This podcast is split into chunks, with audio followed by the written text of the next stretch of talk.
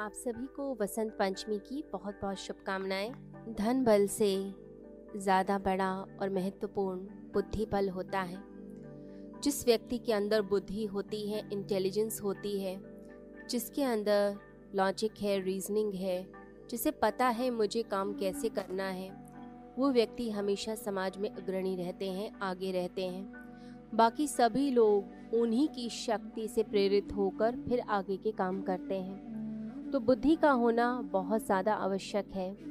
वसंत पंचमी का यह जो दिन है, ये सरस्वती पूजन का भी दिन माना जाता है तो सरस्वती माँ का, माँ शारदे का प्राकट्य दिवस भी है। तो इस दिन सभी लोग माता से प्रार्थना करते हैं बुद्धि के लिए, ज्ञान के लिए। ज्ञान होगा, बुद्धि होगी तो हम सही निर्णय ले पाएँगे और अपनी ज़िंदगी को आगे भी बढ़ा सकते हैं। प्राचीन काल से ही हमारे ऋषि मुनियों ने हमेशा माँ शारदे की उपासना करी। ब्रह्मांड से उस शक्ति को अपनी ओर खींचा, जो शक्ति विजडम देती है इंटेलिजेंस देती है, जो ज्ञान देती है। हमेशा से हमारे ऋषि मुनि, हमारी जो भारतीय परंपरा है, वो बुद्धि की उपासक रही है।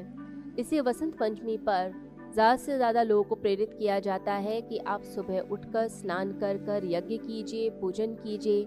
माँ शारदे के पास जाकर पीले पुष्प को चढ़ाएँ और उस दिन पीले चावल भी बांटे जाते हैं, खाए जाते हैं। तो माँ सरस्वती देती हैं बुद्धि, वाणी में देती हैं शक्ति।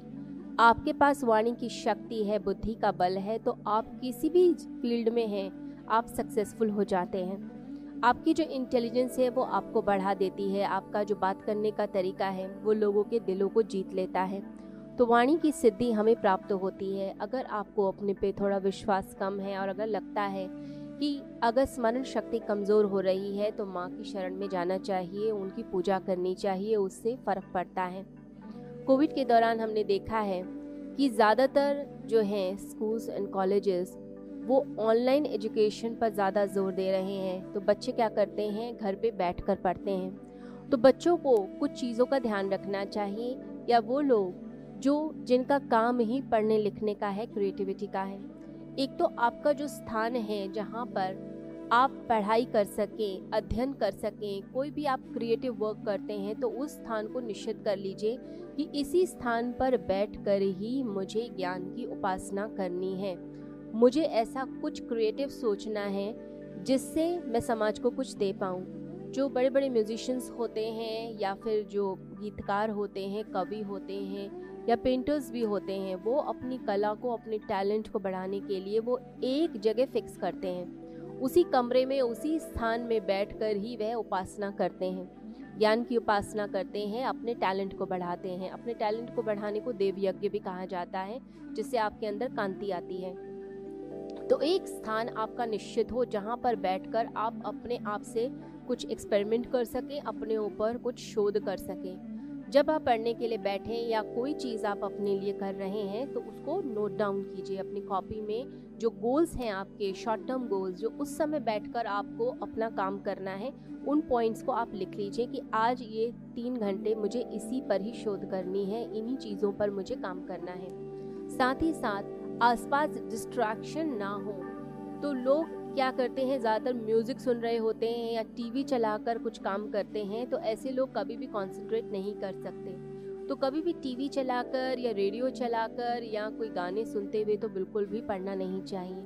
अगर आप चाहते हैं कि माइंड रिलैक्स हो जाए तो सूदिंग साउंड्स जितनी होती हैं, जैसे रेन की साउंड होती है बर्ड्स की चॉपिंग होती है, पक्षियों की कलरव है इस तरह के नेचर की साउंड को ज़रूर चलाया जा सकता है, जिससे माइंड जो है कॉन्सेंट्रेट हो जाए।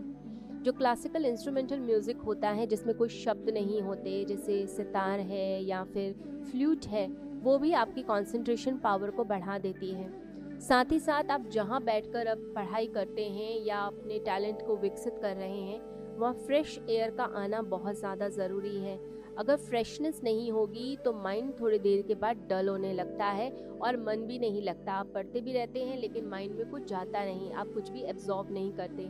तो जो आपकी रिटेंशन पावर है, वो भी आपकी तब बढ़ती है जब फ्रेशनेस आती है। तो कमरे में होनी चाहिए फ्रेशनेस यानी आपकी जो विंडो है, वो खुली रहे, जिससे हवा आए। साथ ही साथ थोड़ा थोड़ा पानी हम बीच में लेते रहें तो पानी पीने से एक तो ऑक्सीजन भी मिलती है और आपके अंदर हाइड्रेशन होती है। तो आप अंदर से तरोताज़ा अनुभव करते हैं। और कोई भी चीज़ जो डिस्ट्रैक्शन करे, जैसे आपके जो गैजेट्स हैं फ़ोन हैं, या फेसबुक की जो बीप की जो साउंड बार बार आती रहती है नोटिफिकेशंस आती हैं, या व्हाट्सएप नोटिफिकेशन आती हैं, उसको आपको बंद करके रखना चाहिए। बार बार साउंड आएगी मैसेज की तो बहुत से लोग ऐसा करते हैं, अपनी कंपनी में भी काम कर रहे हैं, या पढ़ाई कर रहे हैं बार बार खोल के देखते हैं कि किसका मैसेज आया, अभी क्या हो रहा है। तो जो आप काम करते हैं, उस पर तो ध्यान ज़्यादा नहीं रहता। आप डिस्ट्रैक्ट होने शुरू हो जाते हैं, दूसरी चीज़ों में इन्वॉल्व होते हैं। तो कोशिश किया कीजिए कि उस समय तो हर चीज़ को हटाकर आप सिर्फ़ और सिर्फ़ एक ही फोकस रहे कि मुझे अपने इस काम को ठीक से करना है। सोच समझकर निर्णय लेने वाला जो व्यक्ति है, उसी का जीवन खुशियों से भरा रहता है।